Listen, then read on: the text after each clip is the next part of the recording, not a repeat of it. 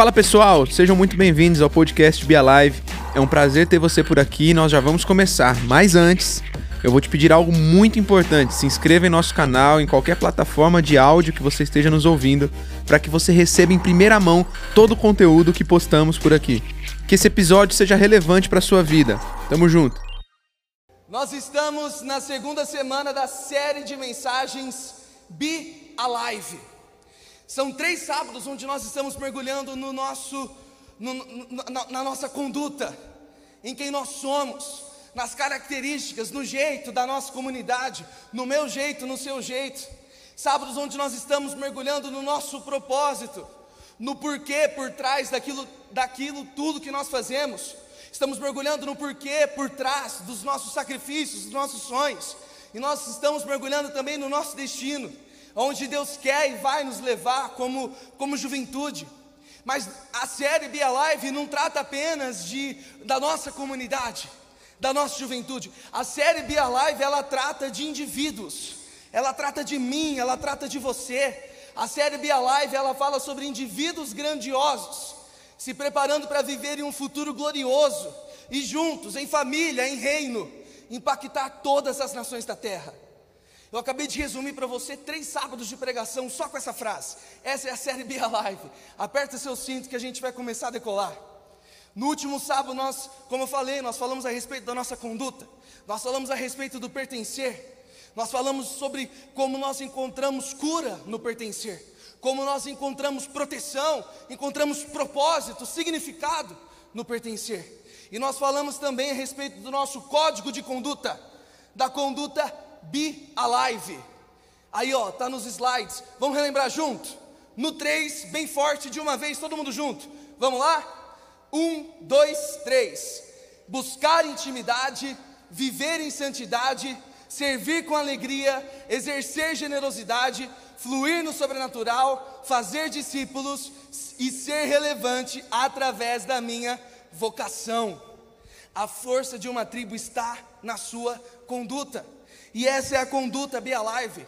A conduta Be Alive significa que quando a sociedade se deparar com indivíduos que vivem dessa forma, que vivem em santidade, indivíduos que são relevantes na sua vocação, indivíduos que exercem generosidade, eles vão se, vão se deparar com, com indivíduos da Juventude Alive, eles vão encontrar a Juventude Alive. Nós falamos sobre um povo na semana passada. Se você não estava aqui, você pode acompanhar no podcast, você pode acompanhar no YouTube, você já sabe os meios.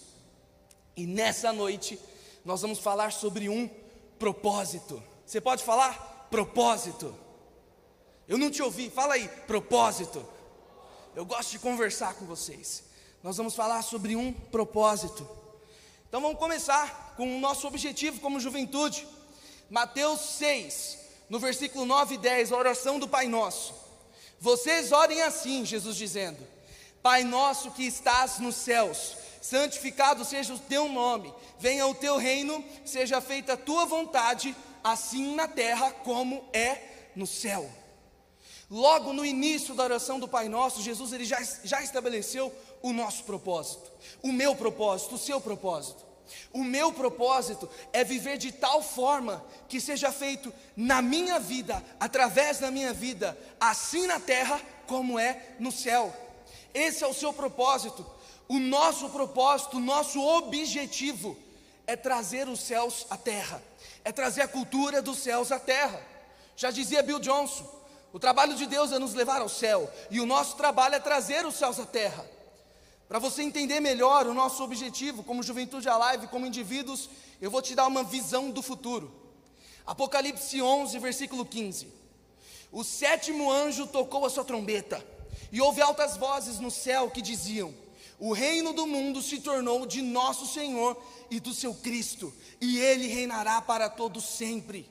O reino do mundo se tornou de nosso Senhor e do seu Cristo, e ele reinará para todo sempre. Você consegue enxergar isso? O clímax da história, quando tudo que tiver que acontecer, tiver acontecido, toda a história ela caminha, todas, todos nós caminhamos, conscientes ou, inconsci, ou inconscientes, para esse momento da história, para esse ponto da história, onde todos os reinos desse mundo se tornarão o reino de nosso Senhor e de seu Cristo. Esse propósito, ele não é da Juventude Alive ou da Igreja Amor e Cuidado apenas.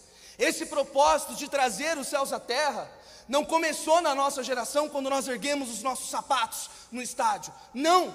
Esse propósito, ele era, esse propósito, ele é, e esse propósito há de vir. Os profetas, os mártires, os apóstolos, os pais da igreja, os inovadores, os, os cientistas, os políticos, consciente, inconscientemente, todos eles cooperam, a história ela caminha, às vezes escalada, às vezes em alta voz, às vezes em passos largos, às vezes vagarosamente, toda a história caminha para esse momento, onde todos os reinos desse mundo se tornarão de nosso Senhor e de seu Cristo.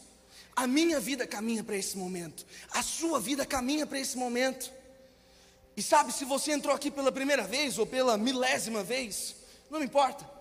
Mas se você entrou aqui por acaso se sentindo perdido no espaço, se sentindo sem propósito, eu estou aqui para te dar um propósito. Você pode viver de tal forma que será feito na sua vida e através da sua vida, assim na terra como no céu.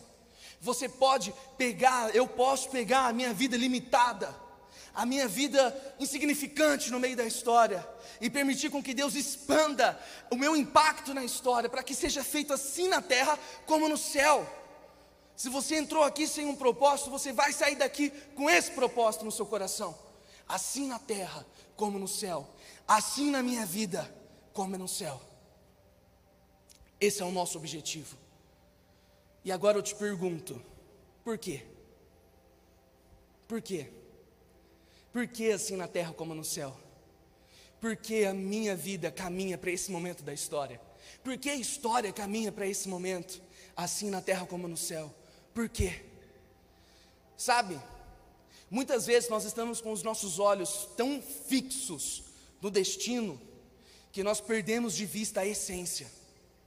Muitas vezes eu estou tão vidrado na linha de chegada, que eu me esqueço do porquê eu comecei a correr em primeiro lugar.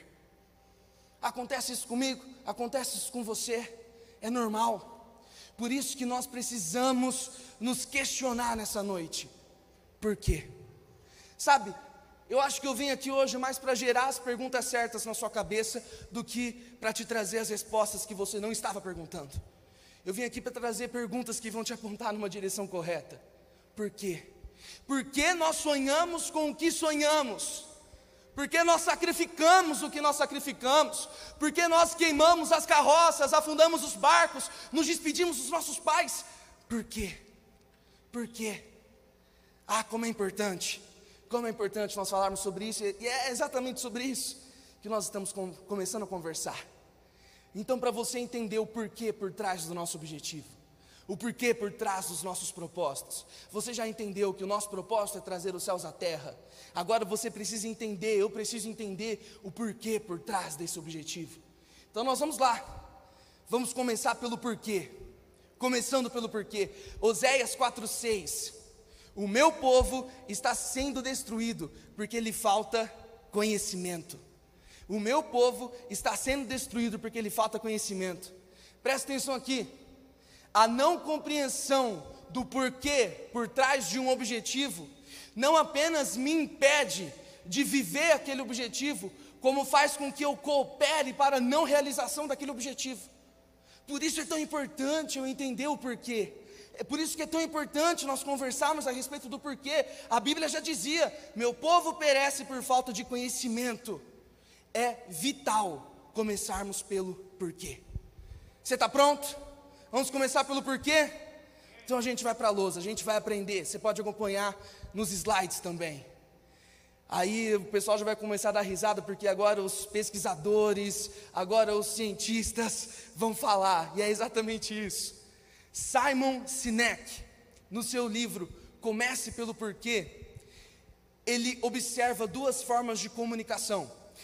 Ele observa uma forma rasa de comunicação, que é a forma com a... com a qual a maioria das pessoas se comunicam, e ele observa a forma com, a forma com que grandes líderes se comunicam, grandes empresas, grandes instituições se comunicam.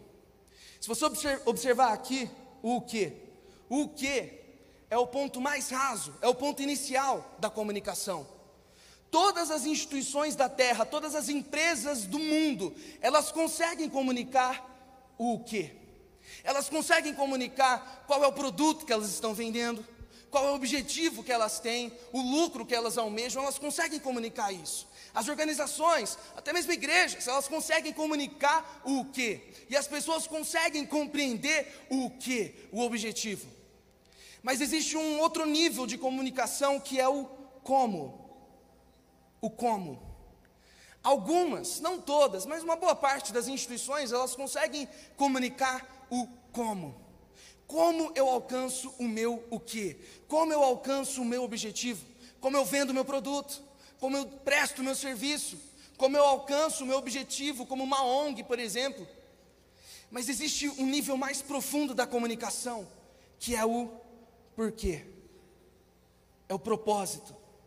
E nesse nível mais profundo da comunicação, a menor parte das instituições, a menor parte dos indivíduos conseguem discernir o porquê por trás de um como e de um quê.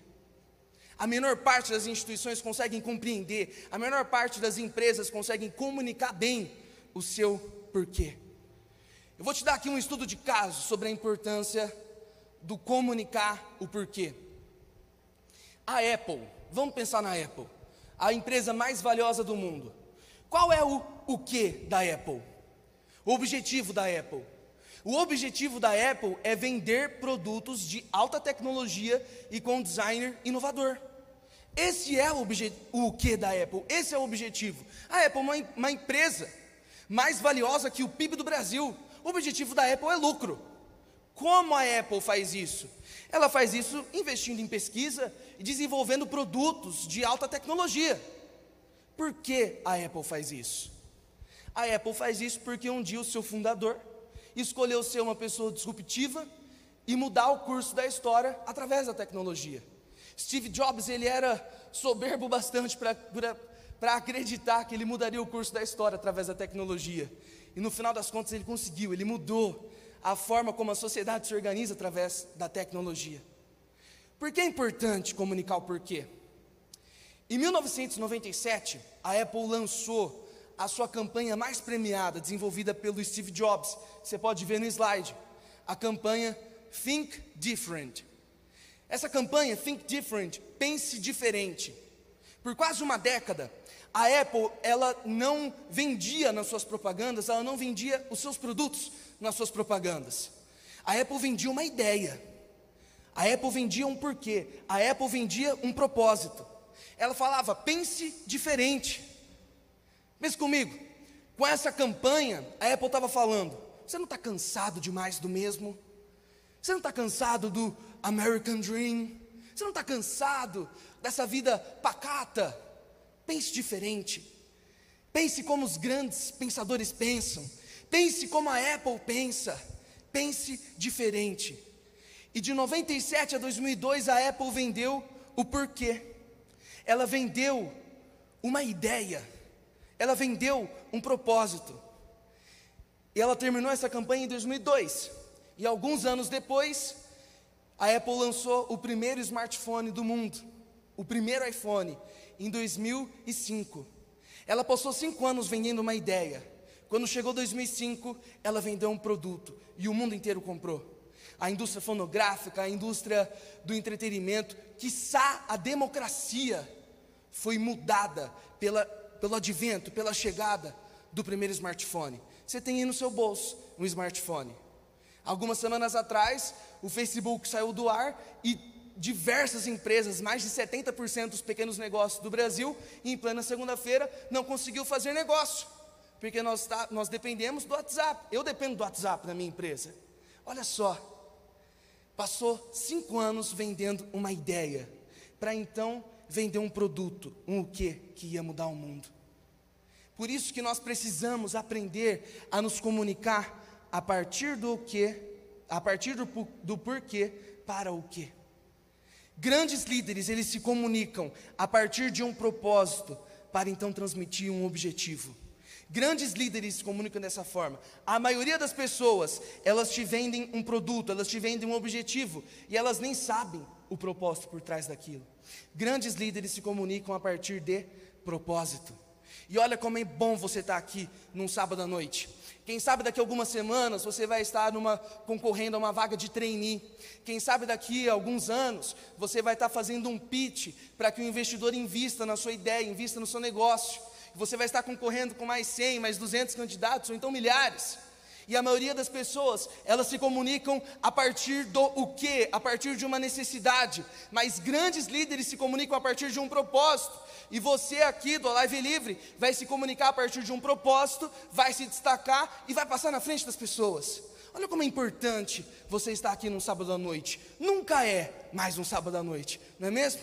Vamos fechar esse parênteses aqui. Para você entender melhor a, a, a comunicação a partir do propósito na esfera da igreja. Nós estamos no Be Alive, falando da nossa juventude. Qual é o nosso o quê? O nosso o quê, como nós já falamos, o nosso objetivo é fazer com que a cultura dos céus seja implementada na terra. Como nós fazemos isso? Nós fazemos isso ganhando pessoas para Jesus, amando e cuidando bem delas. Igreja, amor e cuidado, é óbvio o nosso como. Por quê? E o nosso porquê? Isso eu vou te responder só no final da mensagem, porque eu vou guardar a melhor parte para o final. As pessoas, elas não querem comprar um produto. As pessoas querem comprar um propósito, querem comprar uma ideia. Agora eu vou te mostrar aqui, fica um pouquinho comigo. Tudo isso aqui vai fazer sentido no final, te prometo.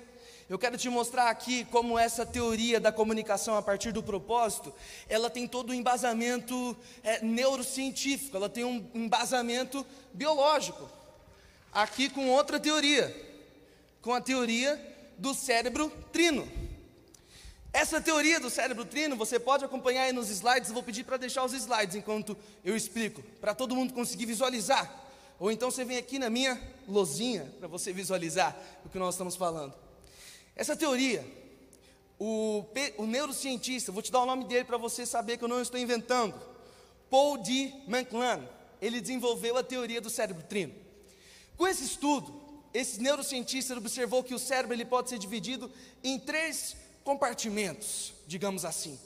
Nós temos a parte mais interna do cérebro, que é o cérebro reptiliano. Eu estou com medo do pessoal da medicina me olhando aqui, sorriam para mim, estou com medo, estou pisando em ovos, mas vamos lá, eu estudei, eu estudei, eu estudei, bem rasamente, mas eu me preparei.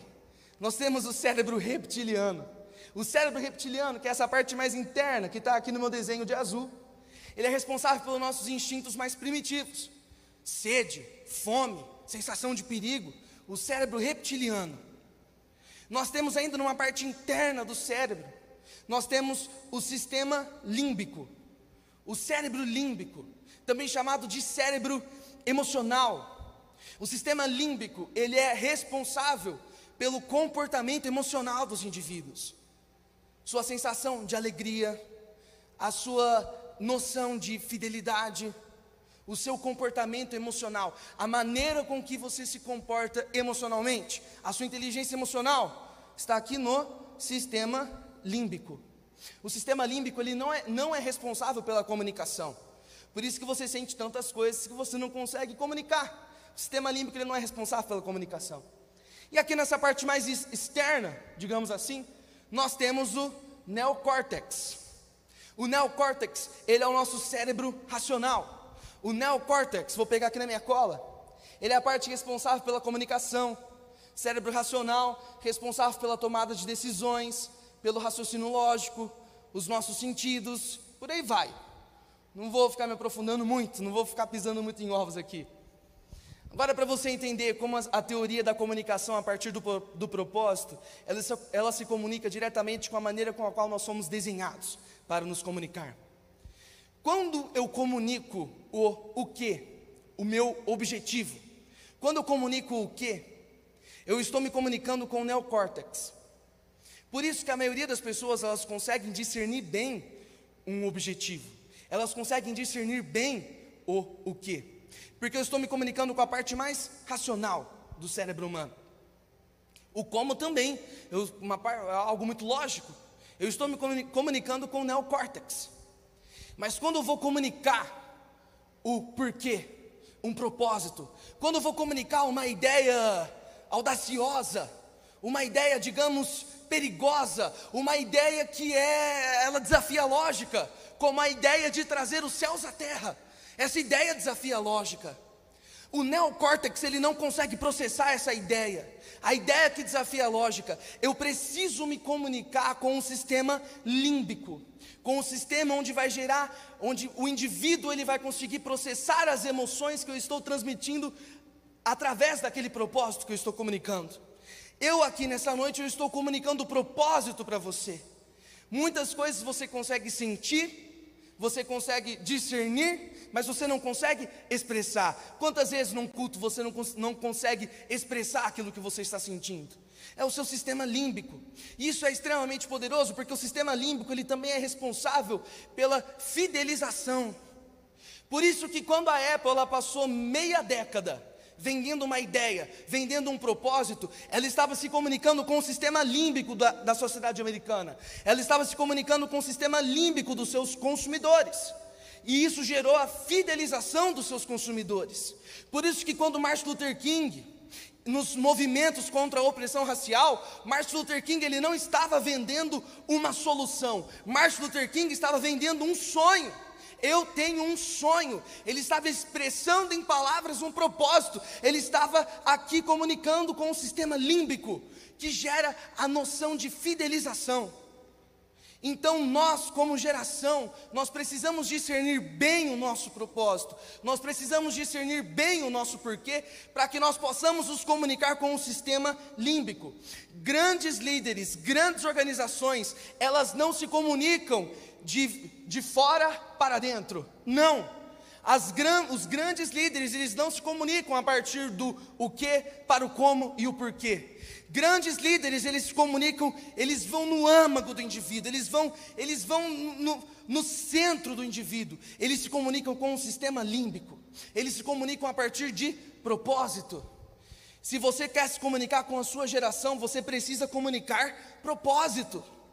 Eu preciso comunicar propósito.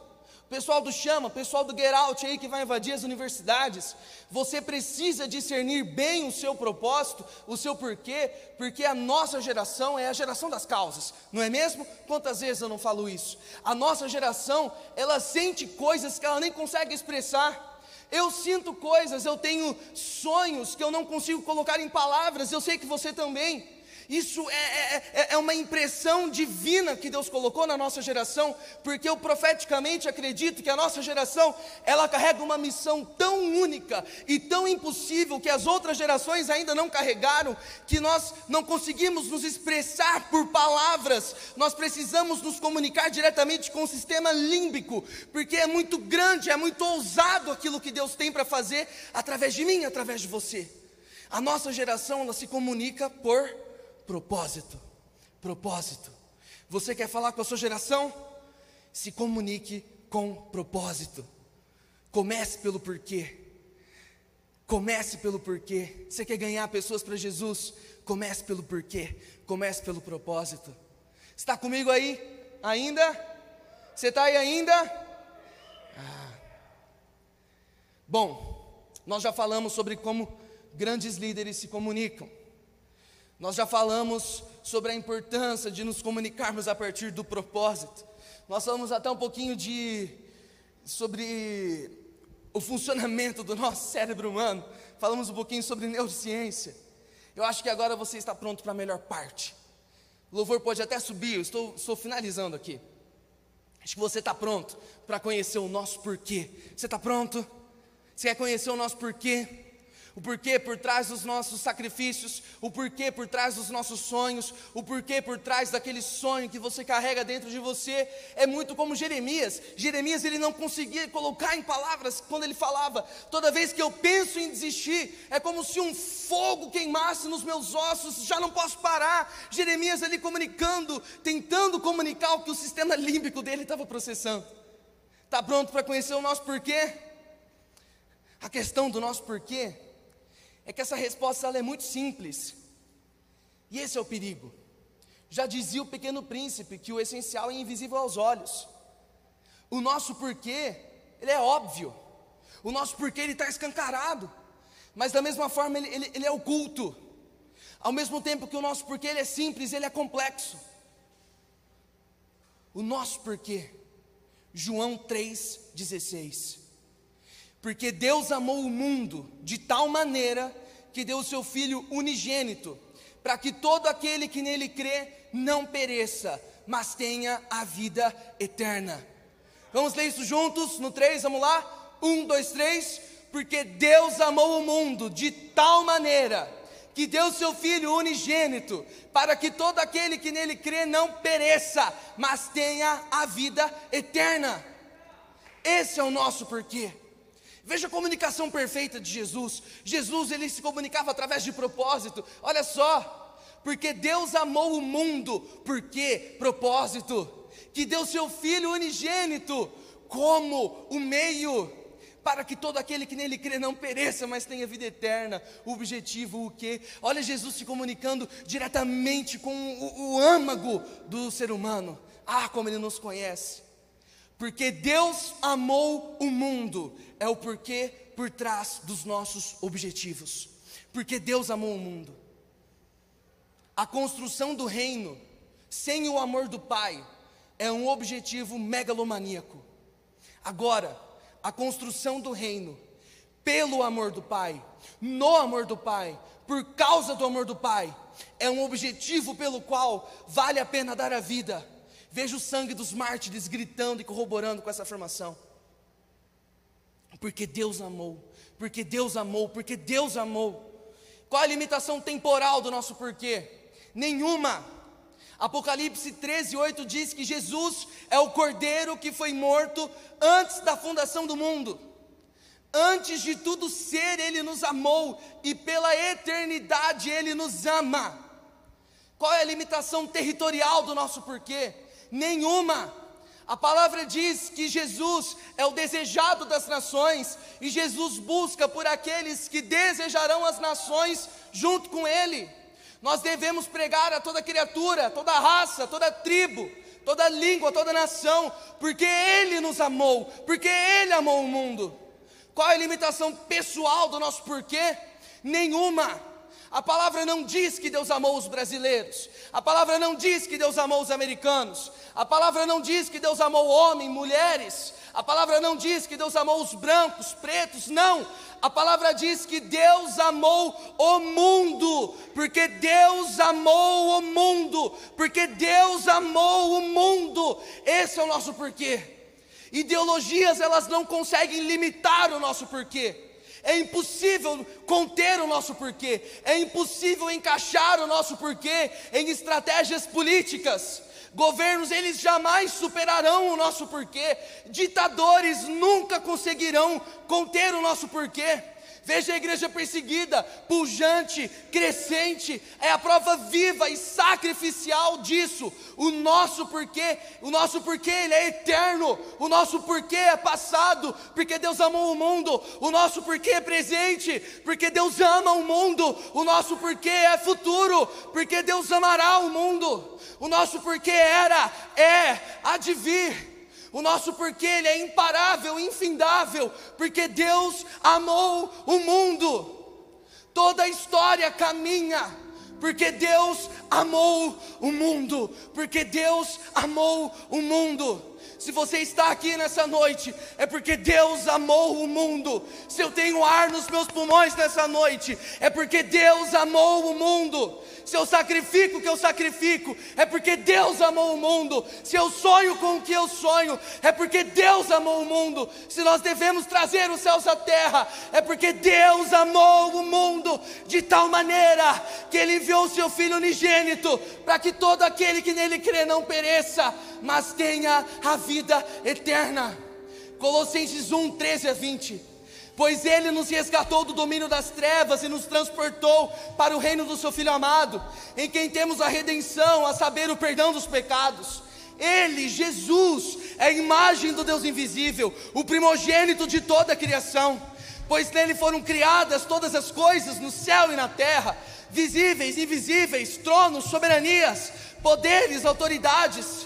Todas as coisas foram criadas por Ele e para Ele.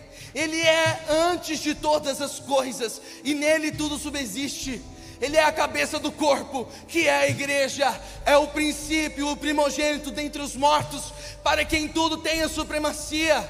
Pois foi do agrado de Deus que nele, em Cristo, habitasse toda a plenitude e por meio dele reconciliasse consigo todas as coisas, tanto as que estão na terra quanto as que estão no céu, estabelecendo a paz pelo seu sangue derramado na cruz, derramado na cruz. Porque Deus amou o mundo, nós amamos e amaremos. Toda a história caminha, porque Deus amou o mundo de tal maneira. Toda a história caminha, porque Deus amou o mundo de tal maneira. Ele não precisava nos amar, mas Ele nos amou. Ele não precisa de mim, Ele não precisa de você. Ele nos quer, Ele nos quer, Ele nos amou. Obrigado por ouvir esse episódio até aqui. Se você foi abençoado, eu quero te incentivar a compartilhar esse conteúdo com o maior número de pessoas que você puder. Se inscreva em nosso canal e também nos siga em outras redes sociais, arroba Juventude Alive. Até a próxima!